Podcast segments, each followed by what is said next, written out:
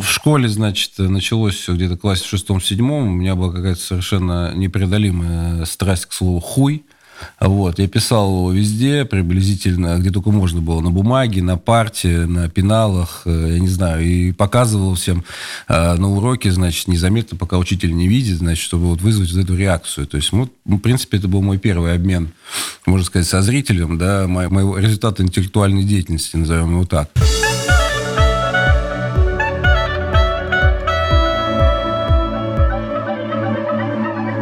Привет и добро пожаловать в авторскую комнату. Это подкаст от сценаристов для сценаристов, а так любимым всеми нами сценарном мастерстве. Меня зовут Александр Белов. Меня Александр Вялых. Сегодня у нас в гостях Стас Иванов, сценарист и режиссер. Привет, да, здрасте. Стас, «Немцы», «Юз», два потрясающих проекта твоего авторства и твоей режиссуры, которые вышли, соответственно, в 2021 и 2022 году. Как раз по этому поводу мы и хотели с тобой поболтать. Скажи, ты себя к каким э, режиссерам относишь? Потому что есть э, разные виды режиссеров. Те, кто приходят в м, профессию из э, художников-постановщиков, те, кому проще видеть миром. Те, кто приходит из операторов, которые кадром видят, из актеров, которые больше запариваются над работой непосредственно с э, актерами и разработкой персонажей. Или сценаристами, которые там... Я исключительно за историю рассказываю, все остальное просто сопутствующий материал. Вот ты какой режиссер? Да средний режиссер. Ну, то есть, как сказать, тут, э, если говорить именно о качестве постановки, которые я могу осуществить, то, то наверное, я действительно какой-то, ну, вполне себе рядовой. Я не вижу... Ни... Это не какая-то там скромность, ничего. У меня вообще очень все хорошо с самооценкой. В этом смысле она, это помогает мне двигаться. И, в общем-то, это наверное, меня и вывело туда, куда вывело, потому что я всегда правильно оценивал свое место и понимал, к чему стремиться я хочу и что я хочу на самом деле делать. Вот. А отвечая на вопрос, скажу, что так получилось, что во мне случилось сразу практически все, кроме, наверное, актерских каких-то дел, потому что, ну, понятно, вылетал там когда-то в кадр, себя пробовал, но не владею предметом а, актерского мастерства, а, вот, хотя я педагог, но я учитель математики по образованию, собственно, вот, и у меня есть педагогический принцип не преподавать э, предмет, которого я не знаю. Вот, поэтому я отказываюсь от всяких там а, актерских э, преподаваний и прочего, хотя почему-то мне предлагают довольно много. Собственно, Э, в чем, в чем суть? Суть в том, что я э, сначала я был режиссером от оператора, да, то есть меня воспитали, собственно, операторы, то есть у меня был некий визионерский такой взгляд на все, потому что я состоялся, э, как режиссер случился при Михаиле Леонидовиче Аграновиче, соответственно, который сейчас возглавляет кафедру операторского, значит, в ВГИКе искусства. Вот. А работал много с его учеником, уже, в принципе, довольно, можно сказать, легендарным оператором Марадом Абдельфатахом.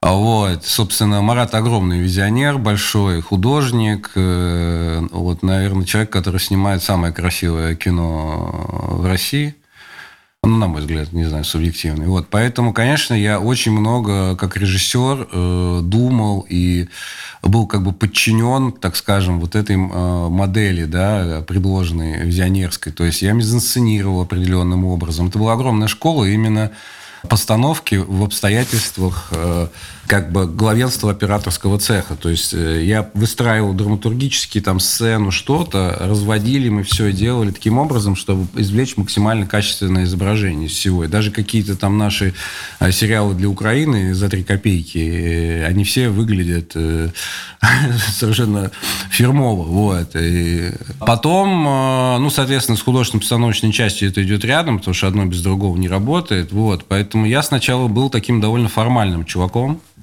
Вот. А поскольку я долгое время работал э, креативным продюсером, то есть у меня весь кино, киношный мой путь, он начался, собственно, с площадки. То есть я там прошел путь от рабочего до исполнительного продюсера, потом понял, что деньги – это не моя история, я не умею их не воровать и не тратить, как бы, соответственно, зачем я там нужен.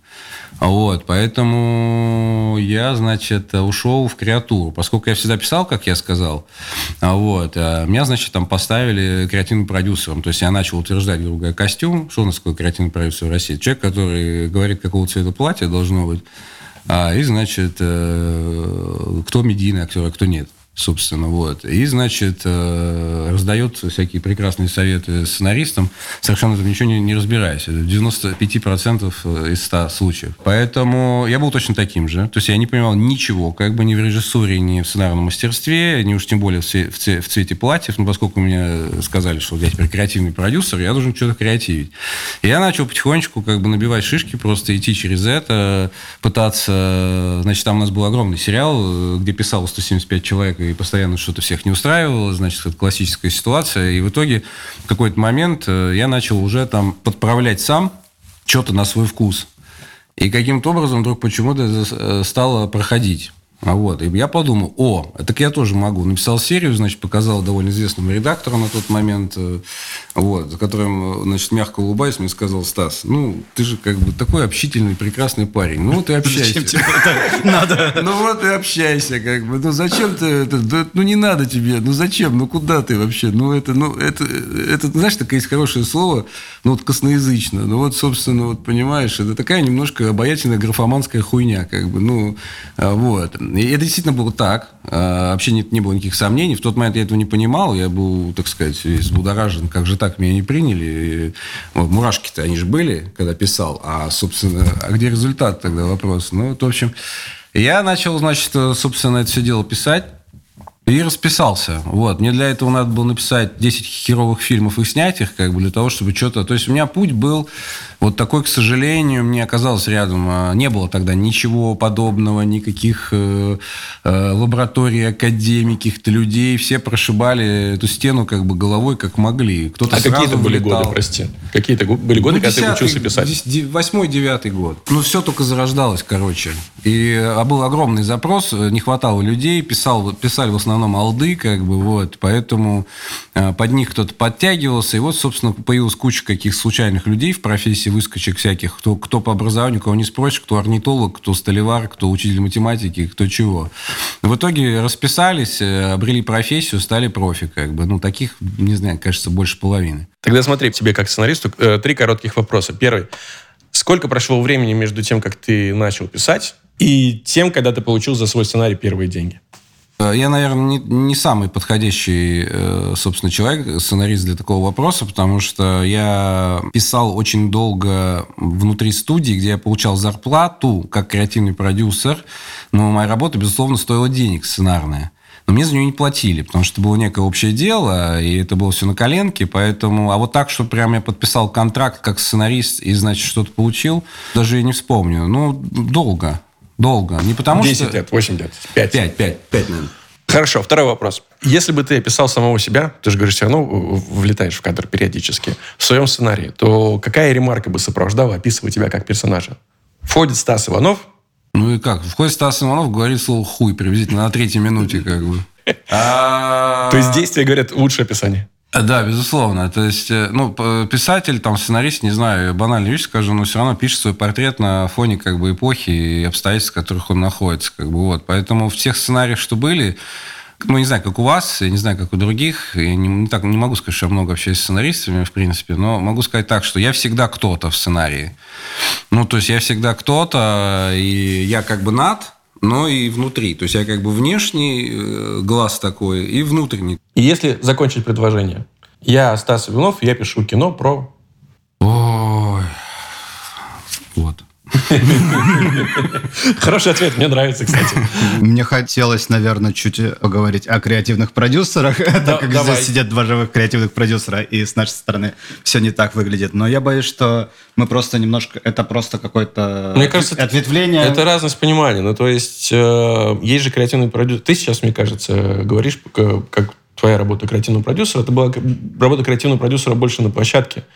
Потому что мы, когда говорим о креативных продюсерах, чаще всего сейчас, вот там в 2020, 2021, 2022 году, это люди, которые принимают участие в написании э, сценария, люди, которые ведут этот проект дальше, имеют право э, высказываться на площадке, Ну корректировать да, это, э, носить условно изменения. говоря, креативный продюсер — это руководитель э, сценаристов, главный сценарист, который э, настолько все хорошо знает, что может прийти на площадку и всем рассказать, как оно все было на самом деле придумано, и что можно поменять под задачу, а, а что важно для истории. И чаще всего это единственный человек на площадке, который знает весь сезон от и до и может понимать, что можно здесь поменять, и это не обрушит через четыре серии какой-то сюжет, а что нельзя. Вот, наверное, так.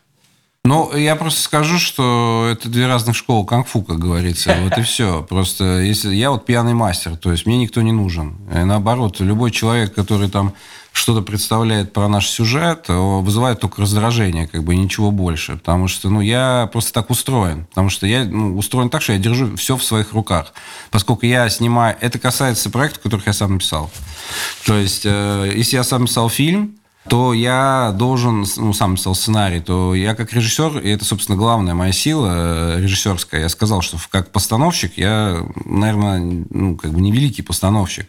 Но поскольку у меня есть э, делегированная самому себе некая свобода э, при поддержке ну, генпродюсеров и так далее, то я просто нахожу оптимальные решения и постоянно все меняю. Чтобы вы понимали, я сценарии, они все писаны, переписаны нон-стоп до последнего съемочного дня. Договориться как, с каким-то человеком, человеком, каким бы он хорошим не был, э, еще одно какое-то вот чье- чье-то мнение в, в, этой, в этой структуре не работает. Я вообще считаю, что все самое херовое началось тогда, когда вот пещерный человек мамонта рисовал, блядь, подошел к нему второй и говорит, а что у него хвост такой длинный? Как бы. И вот здесь началось говно.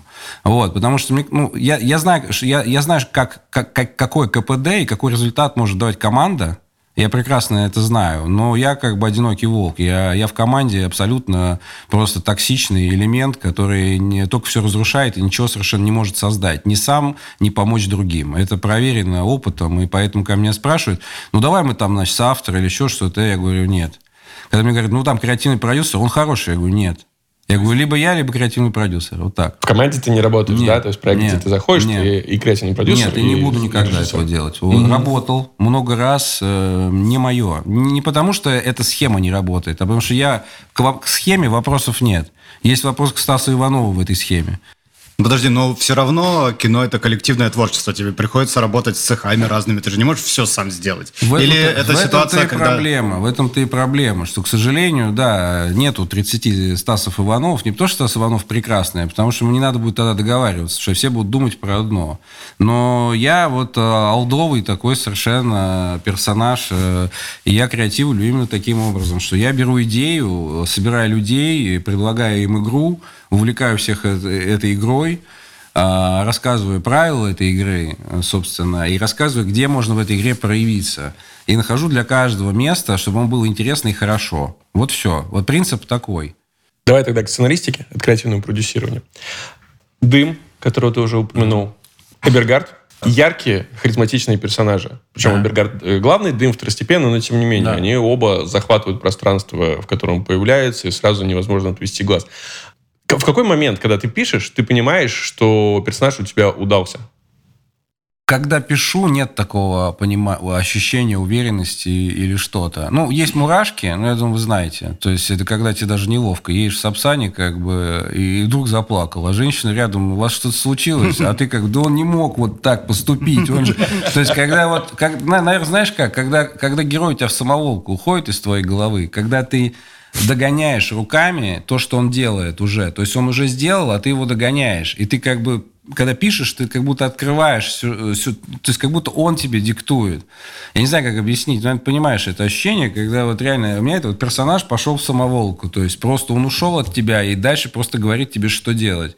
И ты еле-еле успеваешь на ходу, выходя из Сапсана, еще стоя что-то там писать, э, догоняя его поступки, какие-то мысли, желания. Вот, наверное, тогда э, есть, э, как правило, эти герои максимально удаются. Все равно ведь это какой-то определенный котел, в который ты закидываешь компоненты до тех пор, пока он начнет вариться и не превратится вот то, что ты описываешь, персонаж, который уже э, живет и ходит сам по себе, и поступает сам по себе.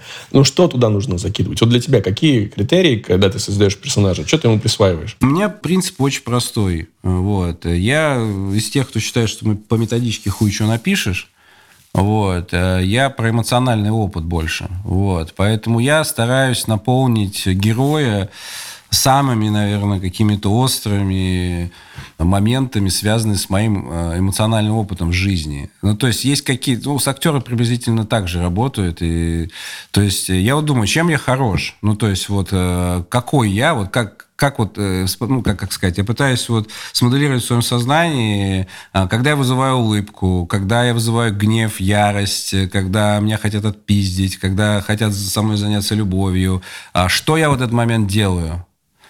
Ну, то есть как? У нас у всех есть эти фирменные истории, условно, там, у кого-то 5, у кого-то 15, у кого-то 20, которые уже не вспомнишь, как она изначально там на самом-то деле была, потому что она из года в год обрастает каким-то нереальным количеством подробностей.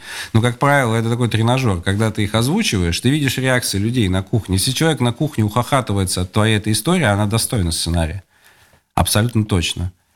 Если не один ухахатывается, а как бы, ну, или не один там, не просто тебе говорит, да ладно, братан, нормально все, пойдем пивка и банем. Вот если нет, а человек просто реально тебя слушает и, и как бы и ушел. И ты видишь, как он уходит ну, внутрь, он пошел от твоей истории в свое там, по системе узнаваемости, по системе парадокса его это удивило, неважно. Но ты видишь честно, что человек там пришел тебе в одном настроении, а ты его какой-то истории про соседку а, про я вот тут носил на руках, это же просто, э, потом расскажу. Значит, э, соответственно, он пришел в одном настроении, уходит от тебя в нюарку, уходит вообще в другом. Ты понимаешь, что ты его поменял. Вот. Это как бы штука работает. Значит, ты идешь и, и даешь сценарий это кому-то.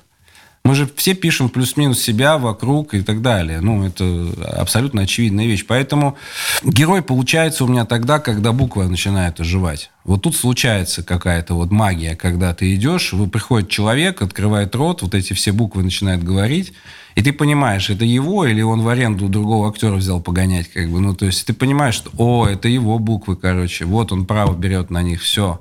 Типа, и ты уже у него их не заберешь, как было с Антоном, как было с Женей.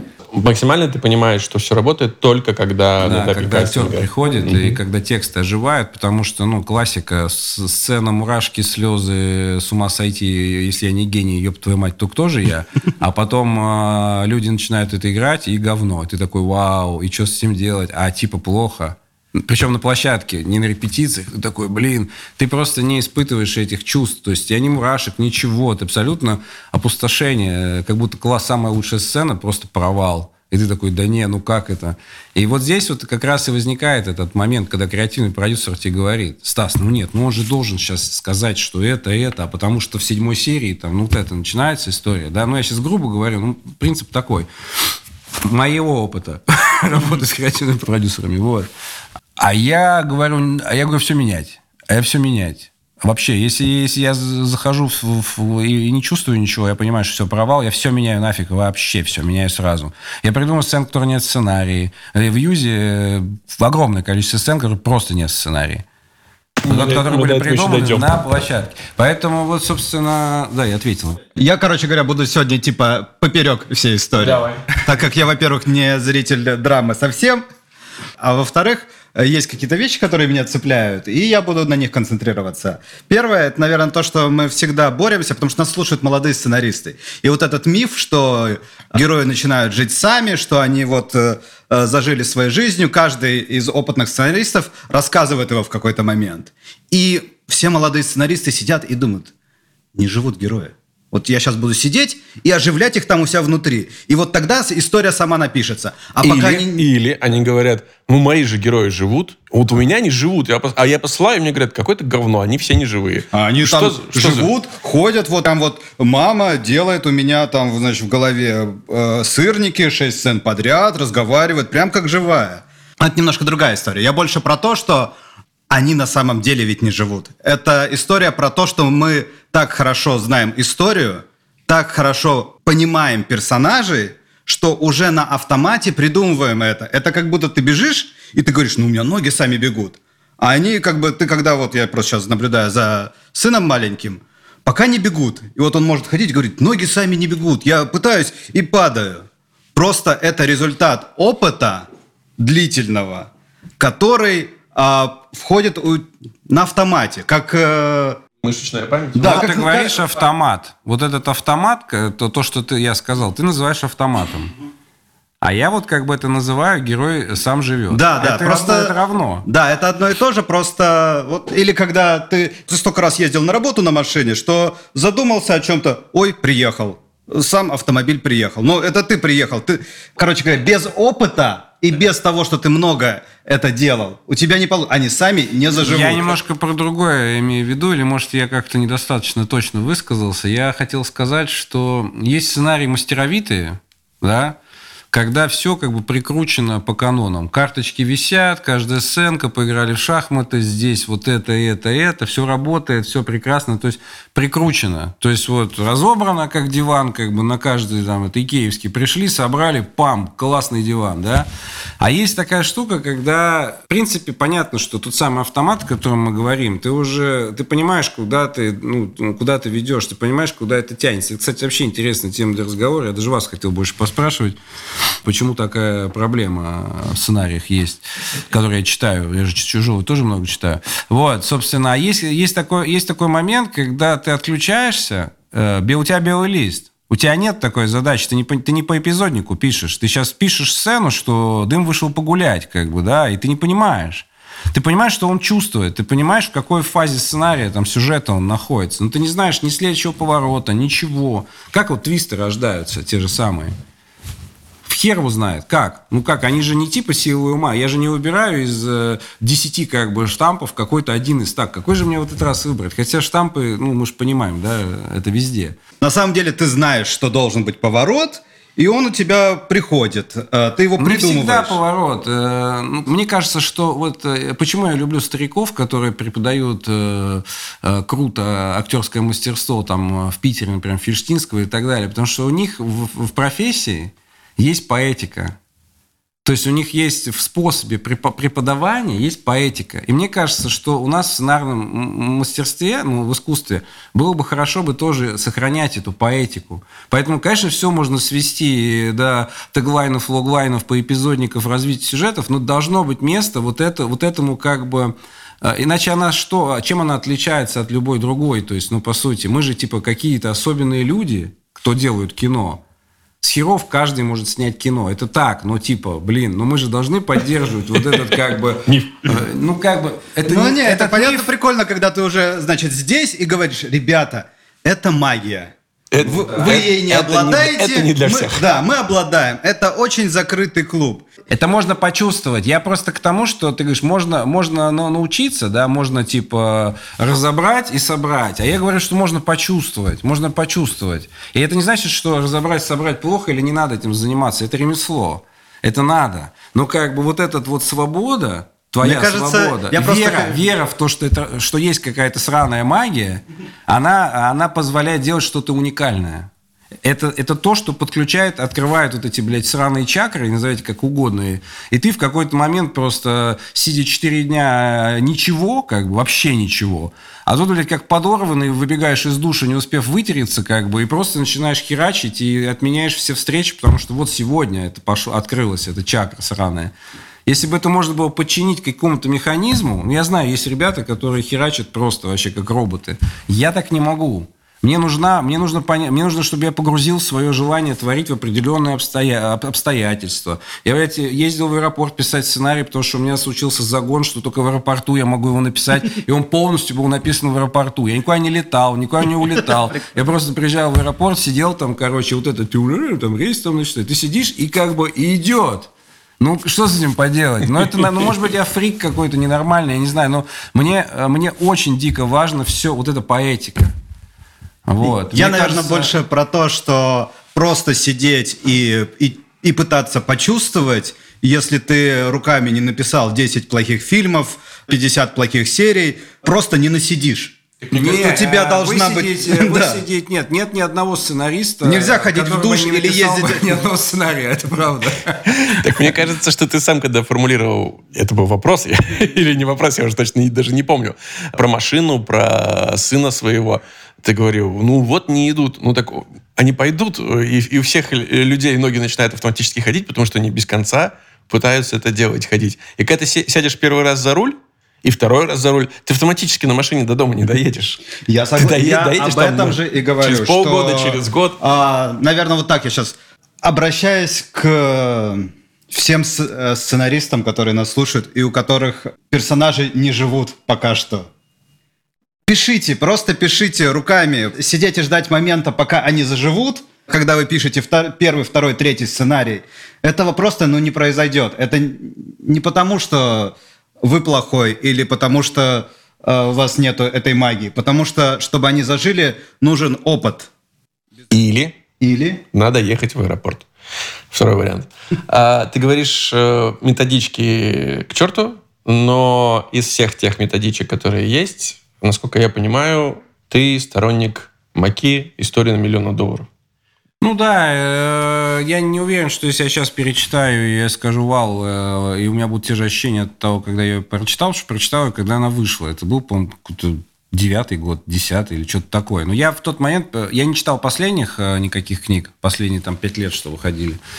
Но до этого я читал все, потому что, ну, я все-таки учитель по образованию математики, поэтому для меня методичка, как бы, ну, это важная составляющая. Но я понял, что в кино оно не работает. Для меня, тут, блин, это очень субъективная штука.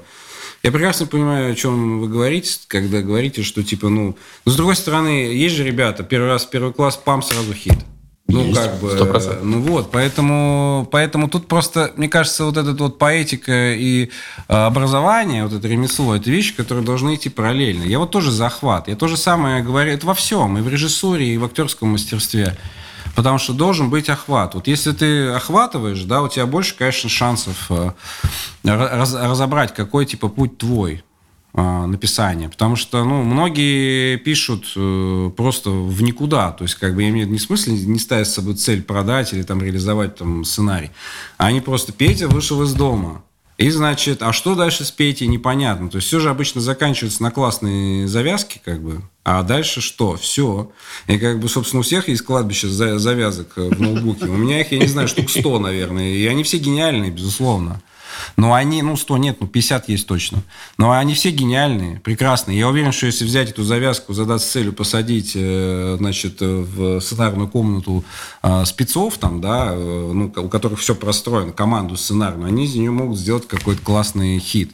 Ты про это хотел э, спросить, когда Я просто, хотел ну, поговорить я сценарии? считаю, что у нас, проб- ну, это скорее больше, наверное, не для тех, э, я думаю, что это для тех, кто в индустрии находится, вопрос наблюдения, да, что я сталкиваюсь, я читаю, ну, допустим, 8 часов, если взять формат, вот, э, то у меня все время одна и та же проблема. Когда я смотрю, когда я читаю, все заканчивается на пятой-шестой серии обычно. Но я имею в виду, случается этот дикий кризис. Это есть в Юго-Западе, например, тоже. То есть э, каким-то образом вот индустрия нас э, поставила на такие вот рельсы, где сценаристу стало критически важно, собственно, зайти в девелопмент, начать получать бабки. То есть, грубо говоря, как это происходит? Мы имеем там плюс-минус сюжет, плюс-минус. А, а дальше, мне нравятся эти концовки синопсисов, а, преодолевая трудности, наши герои там, значит, а, победили зло, как бы. Вот, значит, конец синопсиса, как бы. Да, есть пилот, может быть, даже прекрасно написанный.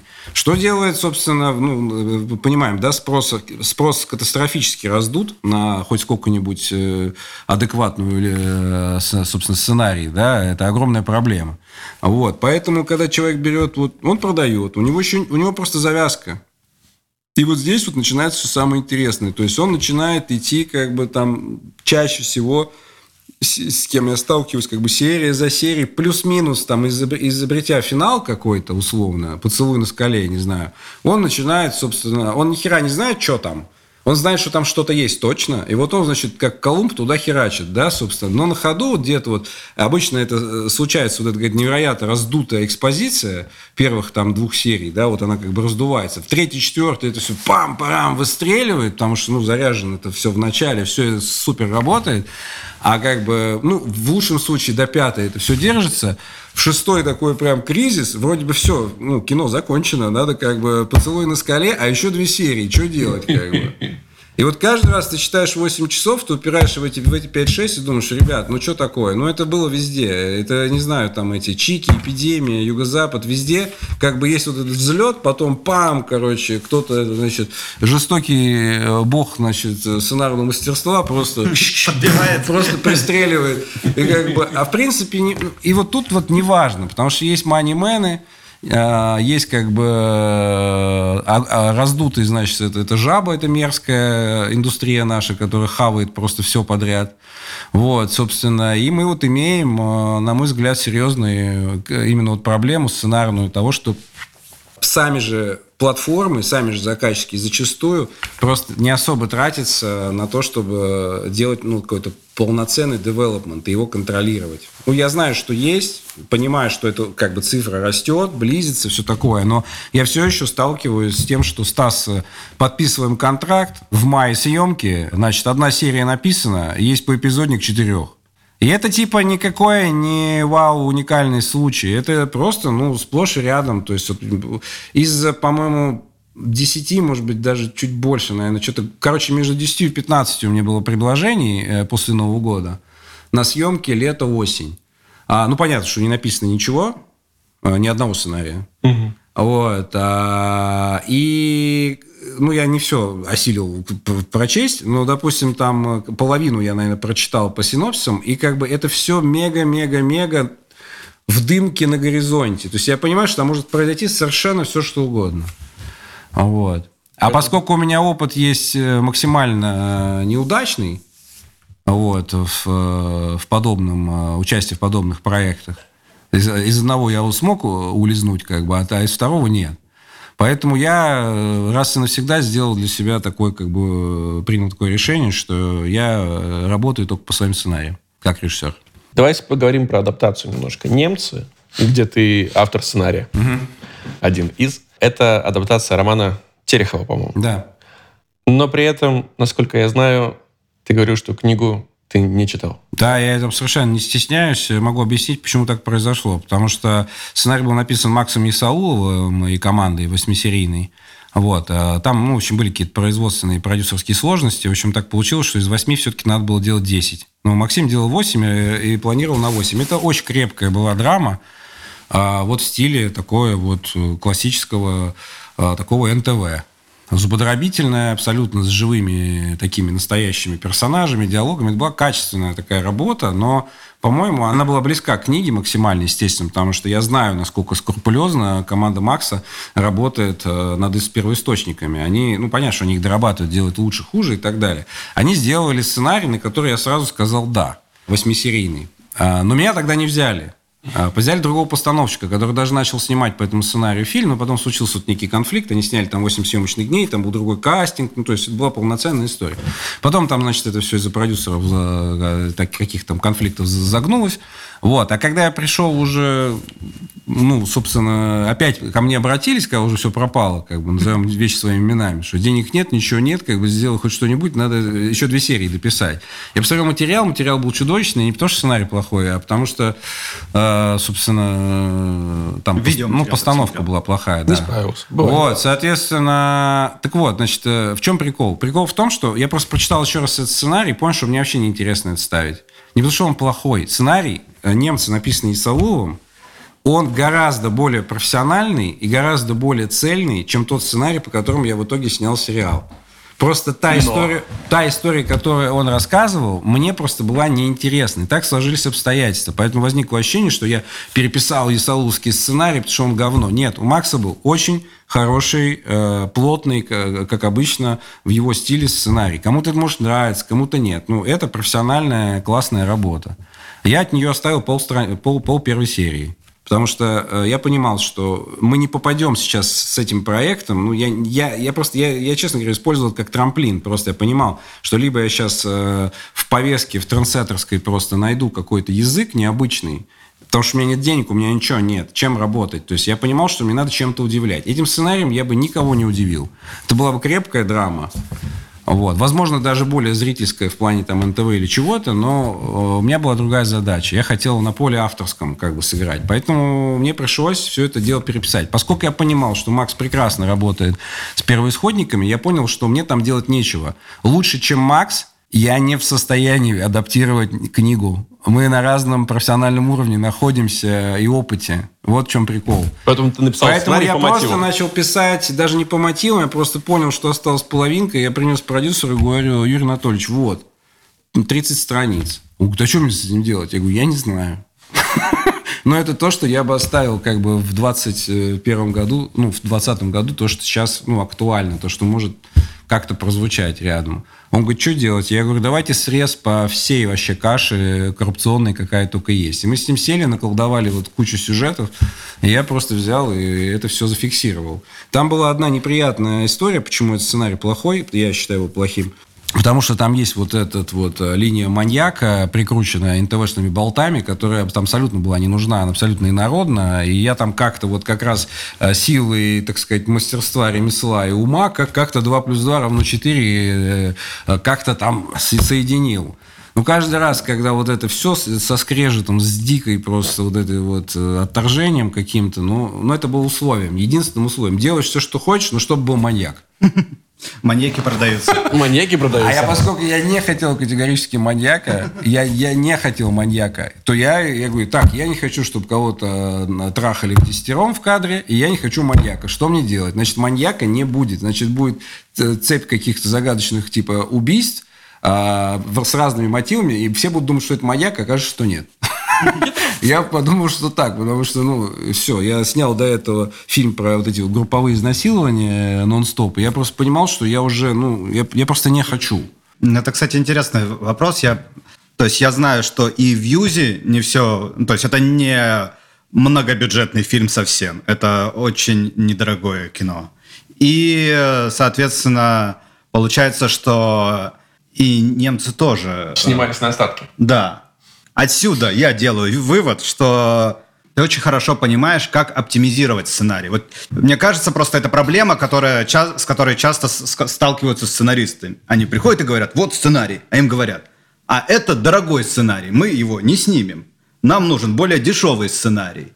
Поделись, пожалуйста, опытом и, может, какими-то советами, что делать, чтобы сценарий стал дешевле. Ну, вообще, мне кажется, совет-то тут как бы... Этот, свой совет сам себе посоветую, конечно, но как сказать, мне, э, мне просто как, ну, у меня джекпот выпал в плане того, что я работал от рабочим, э, я работал во всех цехах э, на кинопроизводстве. И рабочим, и в костюмерном, и даже в гримерном. Но это, может, до вечера будем сидеть, я буду байки рассказывать, как я работал в гримерном цеху, там, э, декорировал сиськи трупа, вот это, это, ну, это потрясающе, в смысле, гримировал, это потрясающие истории, совершенно фееричные. Вот, я просто знаю производство, ну, так, без хвостовства, как бы, от А до Я. Вот. Я был, я понимаю не просто производство как режиссер извне, я понимаю проблем цехов изнутри. Я понимаю, с чем они сталкиваются. Вот. Я могу сказать так, что ну, опыт мой показывает, что, ну, конечно, от жанра зависит. Если мы снимаем с вами фильм, э, пишем сценарий про автогонки, тяжело найти э, сколько-нибудь обоюдоострое решение, как адаптировать там аварию, например, и, и найти в драматургии какое-то решение, которое бы отвечало всем там нашим запросам эмоциональным. Но в драме, в драме, практически любой какой-то сюжет, э, который влечет за собой какие-то серьезные траты, если немножко там, э, грубо говоря, посидеть и, и подумать, можно заменить на более дешевый э, производственном смысле способ, который совершенно ничем по, по, по воздействию на зрителя и эмоциональному отклику не будет отличаться, а может быть даже и лучше. Очень часто было так, что супердорогое решение меняли на суперпростое, которое просто выстреливало вообще на 100 из 100. Поэтому это скорее совет-то простой на самом деле. Мне кажется, сценаристу что очень важно не только вариться в своем там котле, в трусах на кухне сидеть, как бы эти э, вселенные эти придумывая. Надо обязательно, конечно, иметь какой-то практический опыт, э, побывать на площадке, напроситься. В идеале вообще 2-3 проекта отработать хоть кем-то, хоть хлопушкой, хоть ассистентом режиссера, ну, хоть как-то просто посмотреть, что происходит внутри, пройти эту школу. Вот этот вот взгляд из-за камеры на сюжет, на героев, на... он вызовет огромное, на самом деле, э, пищу для размышления, даст. А, разочарование, что это на самом деле полнейшее все как бы в канале хаос, трэш и вообще все по-другому должно быть. А, где-то какая-то радость преодоления каких-то вот этих вот проблем. Как раз вот этот вот и есть момент азарта преодоления проблемы, да, какой-то коллективной победы, а, вот, после которой все идут в бар, э, напиваются в говно, и Светик пристает костюмерши. Это, это общая коллективная победа. Вот этот вот азарт, э, он и возникает, на самом деле, у сценаристов, в том числе вот на страницах, если есть такой опыт преодоления чего-то. Это иногда и дурную шутку играет, к несчастью, потому что, ну, в Петербурге, например, кинопроизводство очень сильно отличается от московского. Две секунды буквально скажу, потому что это имеет прямое отношение. Э, у ребят, у них эм, было очень плохо с деньгами, ну, как у всех в 90-е, собственно. И пока там театр херачил, и наоборот, на, этой, на, на пустом желудке у них только лучше – вот. А на кино, пустом желудке снять невозможно, потому что пленка, это, звук, и все дорого. Вот. И, собственно, все поколение, выращенное на метавских войнах, и, там, фонарях и так далее, просто если посмотреть, например, фонари, я вот всем сценаристам советую посмотреть первые три сезона фонари, насколько это качественная работа во всех смыслах. Это, ты, ты не можешь оторваться. Ты, блядь, хочешь знать, кто убил сугроба, блядь, Мазила или как Это невозможно. Можно не спать ночами, какой там в жопу э, Breaking Bad, как бы, вот. Именно когда ты понимаешь э, ремесло, чтобы разобраться в этом. Так вот, собственно, они э, занимаются производством до сих пор. Э, поколение воспитано теми ребятами, которые вынуждены были выкручиваться. И вот этот вот глагол, вот это действие, актерская задача выкручиваться, да, вот выкручиваться, вот она у них плотно засела в умах. Поэтому там зачастую люди, они не создают и работают не глаголом создавать, а они все руководство как, идут через глагол выкручиваться. Поэтому, значит, ковер перевернули, уже не, не тот ковер. Там это, это это. И в сценарии ровным счетом то же самое происходит. У них всегда катер взрывается за горой. Всегда.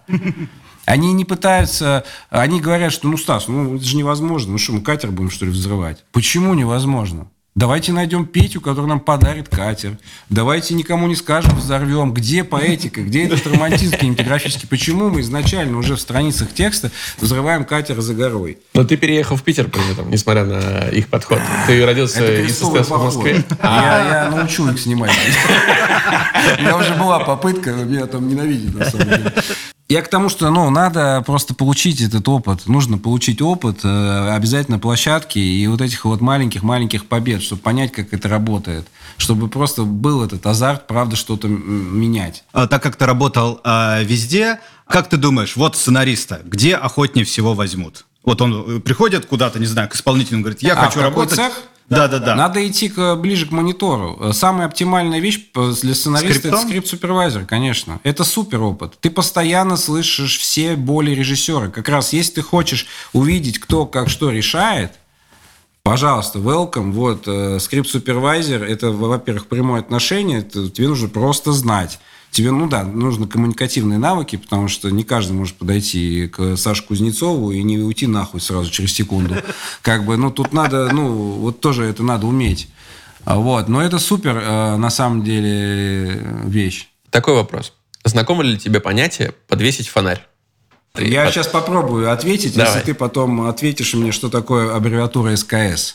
Смотри, подвесить фонарь – это выражение используется, когда в сценарии происходит либо какая-то сознательная ошибка, либо использование клише, но для того, чтобы повлиять на зрителя, ты, как автор, сознательно указываешь на эту ошибку, вдруг зритель начинает верить. Классический пример. Вдруг герой бежит-бежит и перепрыгивает 12-метровую пропасть. И если он побежит дальше, зритель такой, что? А если кто-то ему скажет, ты что сейчас сделал? Он говорит, да, сам, прикинь, сам в шоке. Сам офигел. Да, и и зритель сразу, ну да, он, он не пропустил, он, он не считает меня за идиота. Случилось что-то, но все понимают, что это происходит. Почему я об этом спросил?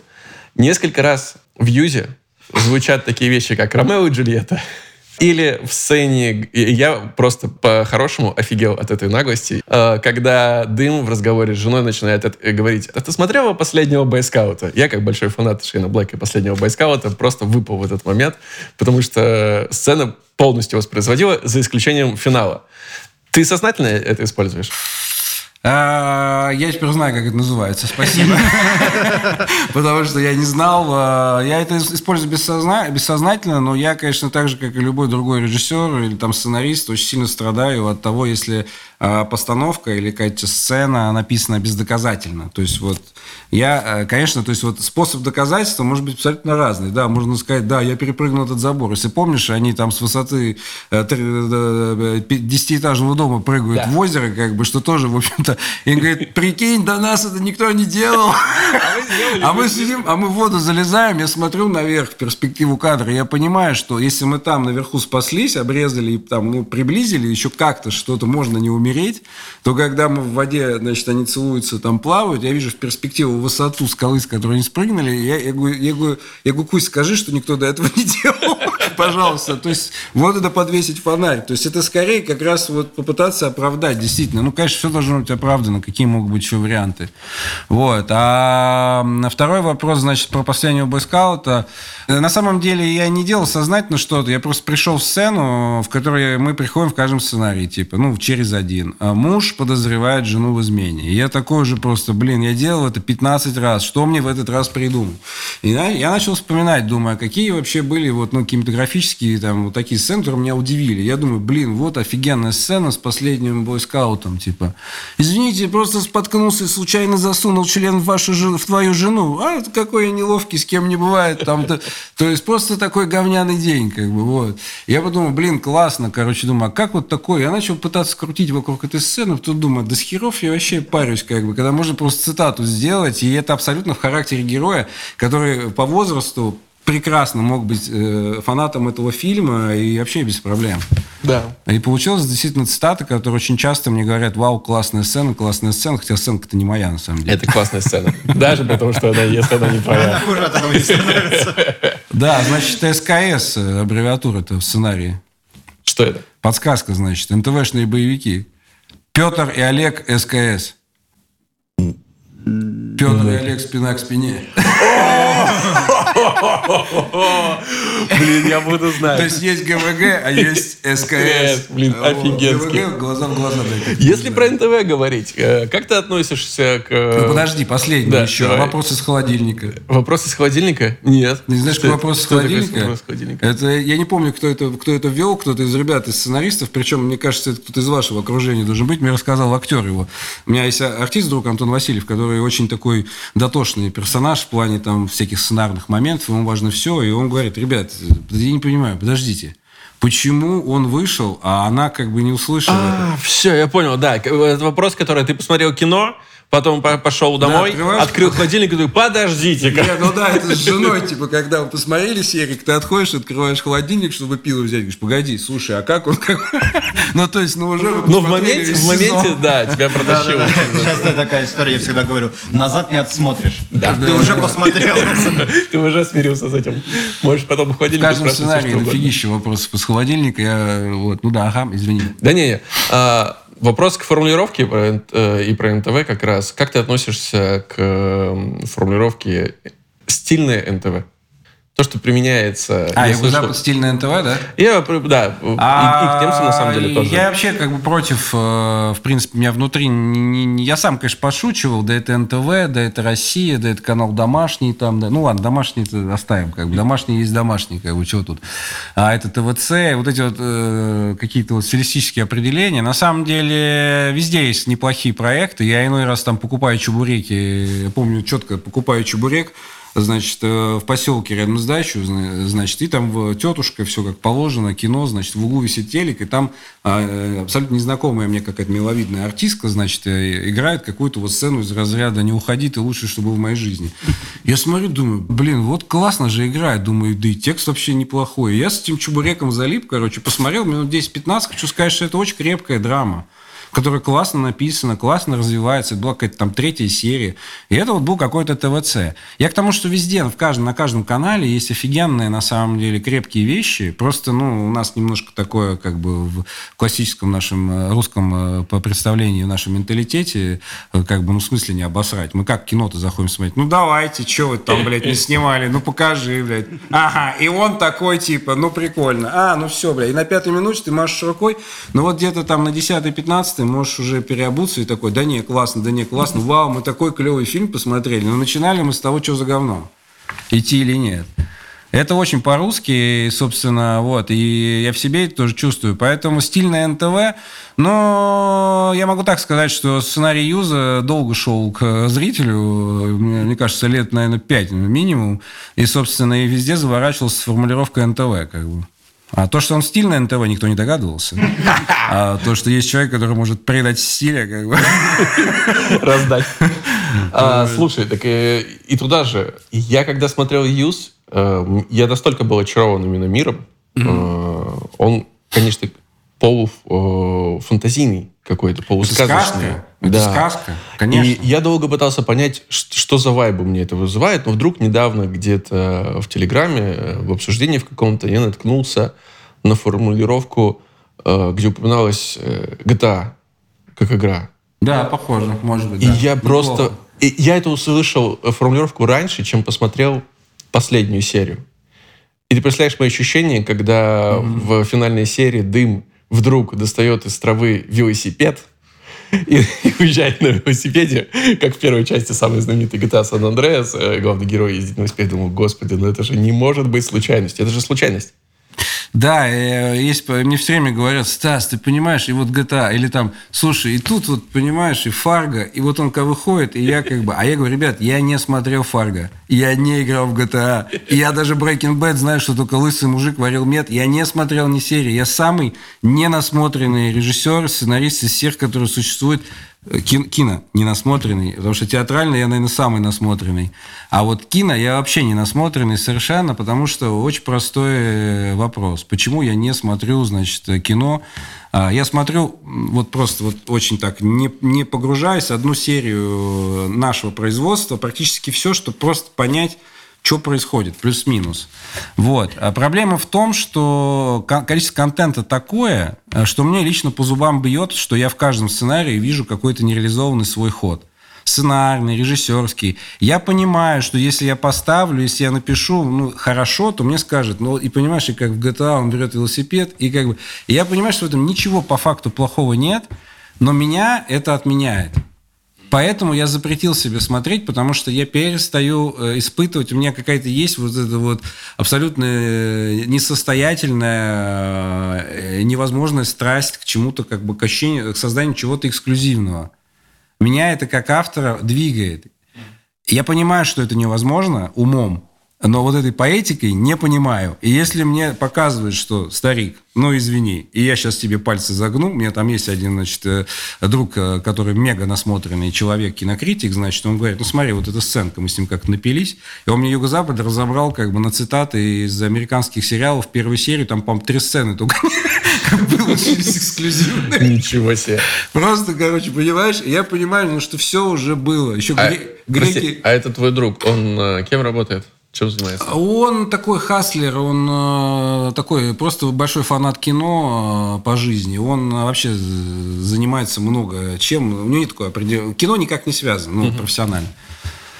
Но тебе бы насмотренность помешала бы. Да, мне мешает точно, потому что я говорю, она, у меня вот есть э, вот этот вот, собственно, мой аквариум, в котором там, значит, плавают вот эти э, решения, решения, решения. И как бы как только я что-то вижу, эта рыбка пум подыхает, погружается на дно, все, ее нет, я не могу себя заставить. И если я и заставляю, то я потом поставить это не могу. Мне говорят, что не так, а у меня ну, не рождается. Второй сезон Юза, насколько я понимаю, разрабатывается, и ты писал, что ты не принимаешь в нем участие. Почему? Ой, вопрос э, риторический, сложный комплекс э, вещей, которые повлияли на, собственно, это решение. Вот. Э, Во-первых, ну, наверное, важно понимать, что мы делали вселенную, то есть мы не делали какой-то базовый один проект, то есть у Юза было четыре, по-моему, ну, может быть, это в моей голове только было, я не знаю, А, ну, по- ну, два точно не в моей голове. Короче, у нас, был, у нас была программа на 3-4 проекта вокруг э, вселенной Юза, причем мы не собирались идти, во всяком случае, я не собирался идти последовательно, то есть история как бы ребят, э, девочки, уехавшие в Америку, и мальчик, севший в тюрьму, она как бы закончена. Мы закинули Мельникову Дашу, которая, значит, по такой дым в юбке в конце, значит, чтобы вот, собственно, с ними уехать в новый сюжет и вокруг них построить как бы какую-то историю дальше. И была эта разработка вот этого сюжета. Была еще одна разработка сюжета, и еще одна была перспективной. То есть мы такую построили вроде штуку. Вот, в моменте производства, он, он вообще довольно тяжелый проект. Я писал его не для себя, и, собственно, он ко мне вернулся. Я писал его в ковид. И я писал его в таком состоянии, мы все умрем, это никому не нужно, гори оно огнем, ты протер пакет, пакеты, значит, спрашиваю я там. А, ну, то есть, мы, я думал, что мы все сдохнем от ковида, и я, поэтому он такой, на, на самом деле, довольно дарковый, короче. Я уперся в шестую серию и думаю, все, Эту изнасиловали, короче, и она уехала. А это, и, значит, а жена, и там этот дым, все, с женой полный трэш. Друг из меня, я думаю, все, короче, я больше не хочу писать. Я продюсер говорю, все, я исписался, я говорю, прилепите какие-нибудь две серии туда.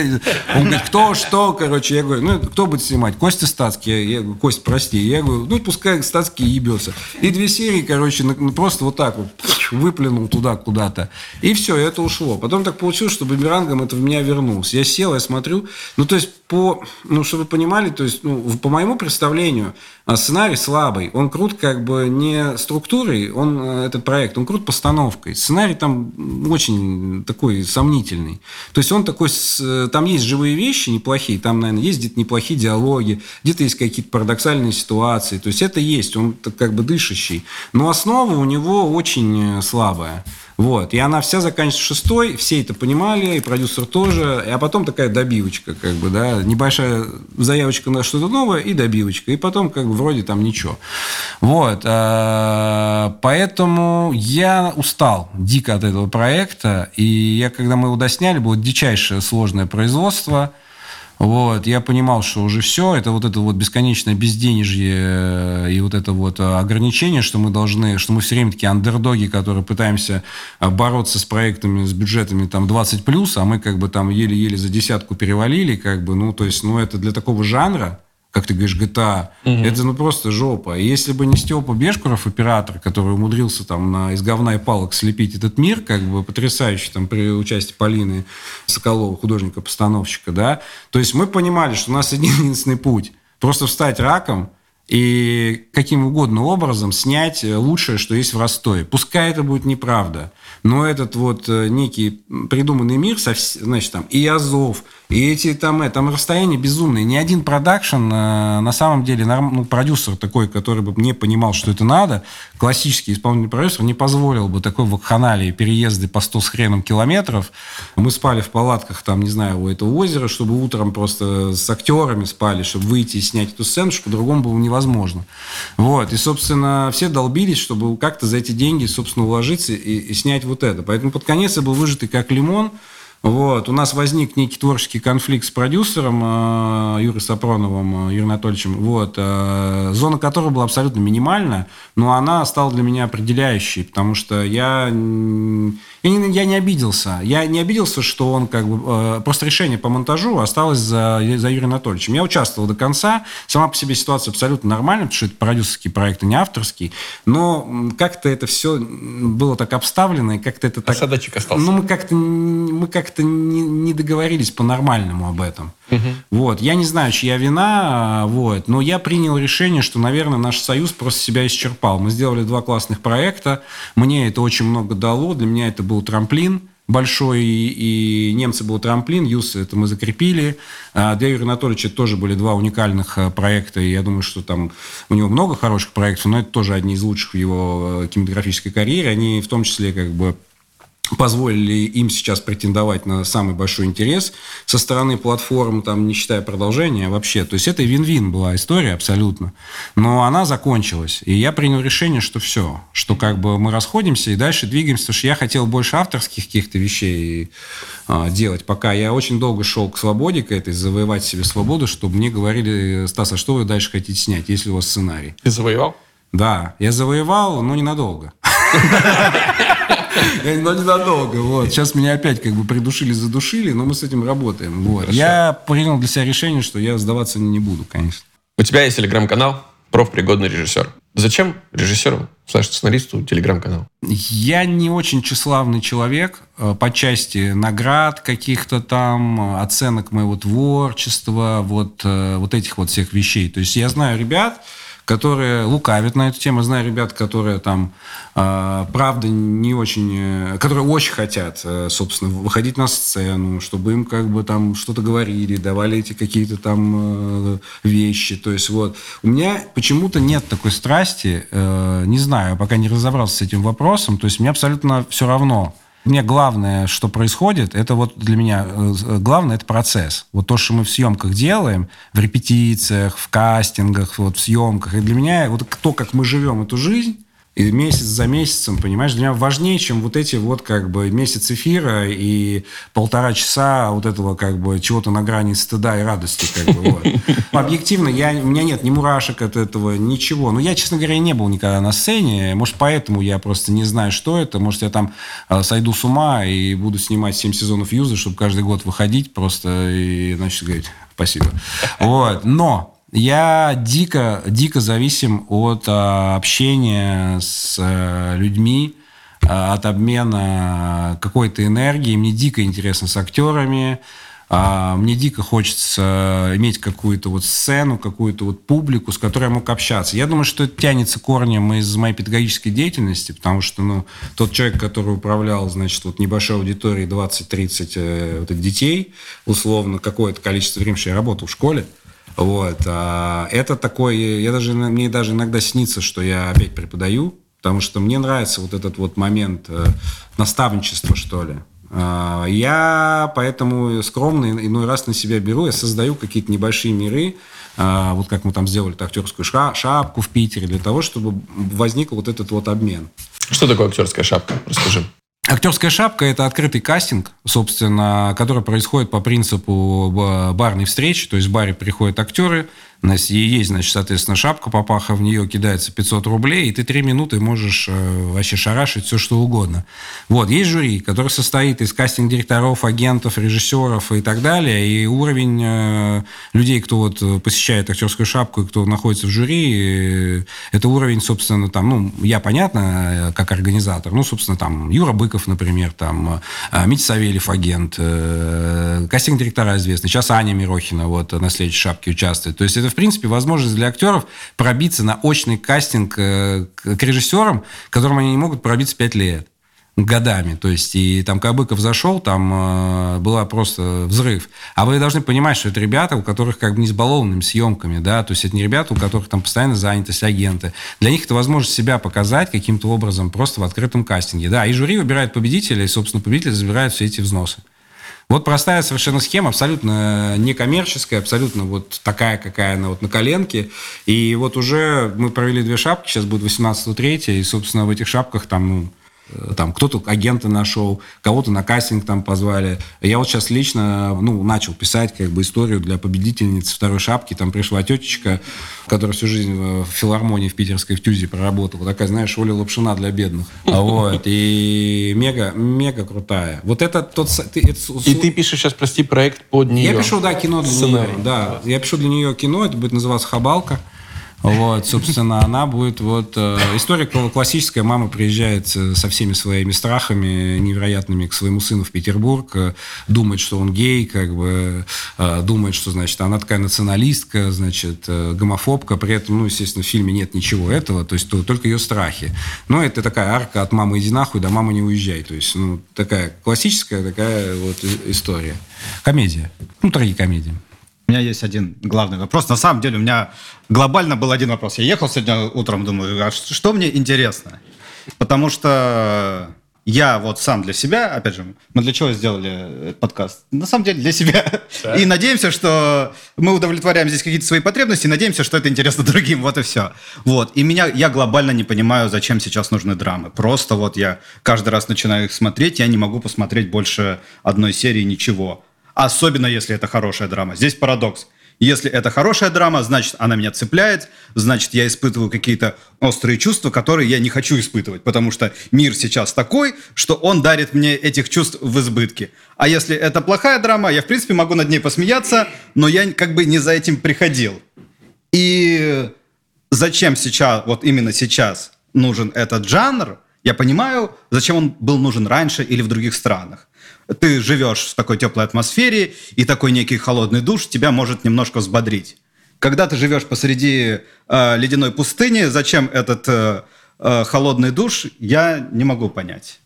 Ну, я просто, наверное, попробую так ответить. Ну, это, есть разные люди, и у всех разные восприятия. Вот. Сейчас это, не пересекая пресловутых красных линий, попытаюсь объяснить. Просто кто-то хочет делать вот так, понимаешь? А Если ты для, для слушателей Сас сейчас заткнул уши. Да, да и да, так поделал, да, не попил водичку, как бы там, или что-то еще. Вот. Мысль в том, что да, кто-то просто делает вид, что нихуя не происходит, назовем так.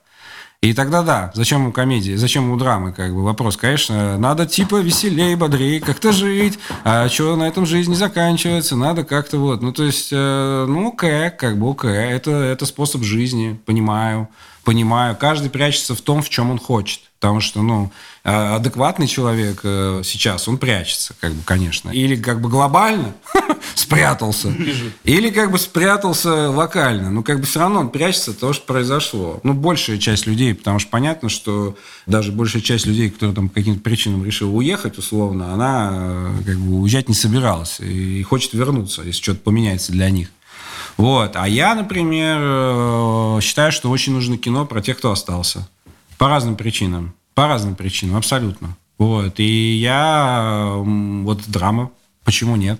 Это можно делать в сюжетах абсолютно, казалось бы, не имеющих отношения. Как бы для этого не надо снимать в 23-м году там Донбасс или что-то. Я сейчас читаю миллион сценариев про Донбасс, всякие вот эти вот патриотические фильмы и, и прочие разные. То есть, ну, для этого не надо в лоб лупить, как бы, да, условно, и рассказывать вот как оно. А можно в любом сюжете, э, казалось бы, найти вот эту философию тех, кто остался. Укрепить э, решение, задать какой-то правильный вопрос, а так это или не так. И вот, собственно, я в том числе сейчас работаю, по-моему, три из пяти проектов, которые там некоторые написаны, некоторые нет. Потому что я сейчас очень много пишу, блин, я уже устал писать, хочу снимать. Вот, они все про, они большая часть про тех, кто остался. По разным причинам, абсолютно. И... Это драма все? Да, это драма. Это драма, и, собственно, ну вот я, у меня есть большой проект э, про исторический, например, про Евгения Сергеевича Боткина, э, лейб-медика, собственно, последнего царской семьи, которого расстреляли как бы вместе с э, не, императором Николаем II. А вот. Этот человек остался, а будучи либералом, остался при монархической семье по соображениям совести. Вот. А параллельно в сюжете осталось, э, остался еще один человек. Человек, который всю жизнь был э, близок к Европе. А, есть такая была княжна Вера Гидройц. Это первая женщина, такой ну, настоящий хирург в России, которая абсолютно была антиподом Боткина. Боткин был такой невероятный гуманист. Вот, а она была такая в списке кадетов номер один. И она такая была двухметровая лесбиянка, такая вся очень эмансипированная женщина, такая вся... Вот. И она осталась, потому что кто-то наукой... Она увидела, в какое состояние пришло вот э, медицина при ней. Она, она, осталась ее, она осталась ее поднимать, да, она осталась, и вот они оба остались. Э, люди, которые, казалось бы, э, ну, она-то точно должна была уехать, но она осталась. Почему? Вот хороший вопрос для исследования. Мне кажется, такое кино очень нужно. Согласен. Собственно, совет. Дай один практический совет для сценаристов, начинающих или не очень начинающих. Какой-то самый главный, да? Да любой. Главное, ну, практический он... совет на самом деле ну, у меня простой, что любую завязку нужно доводить до конца, до плохого, до еще какого-то, я не знаю, неважно. Важно, чтобы, важно постоянно производить результат интеллектуальной деятельности. Сценарий, синопсис, любая, любая сценари... продукт сценаристики, как вы говорите. То есть любая вещь должна быть начата и закончена, неважно как. Потому что вот э, количество недоделанных вещей, оно на самом деле висит гирей как бы невероятным совершенно грузом э, на вот этой вот, на желании э, продолжать свое дело. Вот. И за финальные вещи делают вас сценаристом, потому что, я, я знаю, я режиссер, что ты снял? Пока ничего, но я режиссер. Хорошо. Я продюсер, что ты спродюсировал? Ничего, но мы работаем, у нас три проекта. Я сценарист, что ты написал? Ну, у меня есть завязка такая, такая, такая, но у меня нет ни одной законченной истории. Первое, что надо сделать, надо стать сценаристом. Нужно написать что-то от начала до конца. Вот. Это, Кайф. собственно, главный совет. Ну и последний вопрос, самый крохотный. Про Юз. Сцена, где дым танцует. Ты ее помнишь? Да. После того, как ему отказали в выходе из да. системы и избили. Вопрос очень простой. Дым танцует. Это сцена была в сценарии? Я знаю точно, что она стоит в монтаже не на том месте. Она не там должна была стоять. Но я говорю, что решения были не мои финальные. Я тебе могу так сказать, что сцена, когда он спускается после разговора с женой, Значит, э, когда соседка приходит и говорит, обои, подъезд в какой цвет будем красить, такой или в такой. Вот у них там расход их финальный. Он выходит, спускается вниз и орет вот эту свою фанатскую кричалку в подворотне. Да. Карабас, Барабас э, дает в рот Мальвине. Вот это. Собственно, мы, а ее не, вот ее не было в сценарии. Мы вышли, он кинул кольцо и пошел по лестнице. Я говорю, всем спасибо, смена окончена. Мы уходим, и я вижу, что Антон а, ну, как бы перегретый, что у, него не случилось. Он как бы, ну, ну, не, не состоялся у него, эта сцена не состоялась у него. Я говорю, что такое? Он говорит, что-то не, недоделанное. Вот. Я говорю, ну, давай, типа, бам, мы камеру вернули, и он вышел просто проорал кричалку, и она стала каким-то такой мощной точкой. Так же, как и придуманная сцена в «Переходе», когда Машкова несет торт, встречает э, Чеботарева, и они там валяются. Вот этой сцены не было в мы ее придумали за 10 минут до того, как мы ее сняли после обеда. Я просто пошел, они говорят, у нас что-то у нас как-то с точкой плохо. Я говорю, а что с точкой? Говорит, ну, мы как-то расстали все. Я говорю, а, ну, да, действительно. Ну, пойдемте в какой-то. Заходим заходим в этот. Я говорю, а что делать? Я говорю, ну, вот ты идешь из школы, вот у вас с девочками торт, там, чаепитие, значит, в реквизитов сбегал за тортом, а ты знаешь ее дорогу, которую она ходит. Тут ты ее встретил. Так, и что делать? Я говорю, ну, что делать? Представляешь, какая встреча? Тебя муж простил, ты как бы не сдаешься, что ты будешь делать? Я побегу. Я говорю, ну беги. Я говорю, а ты что будешь делать? А я буду догонять. Ну, догоняй. Вот, ну хорошо, мы поваляемся, конфликт-то в чем? Я говорю, а сейчас тебе муж позвонит в сцене, как бы просто с бытовым каким-то вопросом. Вам будет что делать вдвоем? Давайте попробуем, давайте. Вот такая сцена. Офигенная сцена. Да, спасибо тебе большое, что пришел к нам спасибо сегодня. Вам, что спасибо, что поболтали. Да. Подписывайтесь на наш подкаст на всех подкаст-площадках страны. Э, вы знаете, как это сделать. Пишите комментарии и делитесь выпусками в соцсетях. Нам это приятно и важно. Самое главное, возвращайтесь ровно через неделю за новым выпуском авторской комнаты. А пока, всем пока. I don't see her each day. I miss her. Gee, what a thrill. Each time I kiss her. Believe me, I've got a case on Nancy with a laughing face. I don't see her each day, I miss her. Gee, what a thrill each time I kiss her. Believe me, I've got a case Nancy with a laughing face.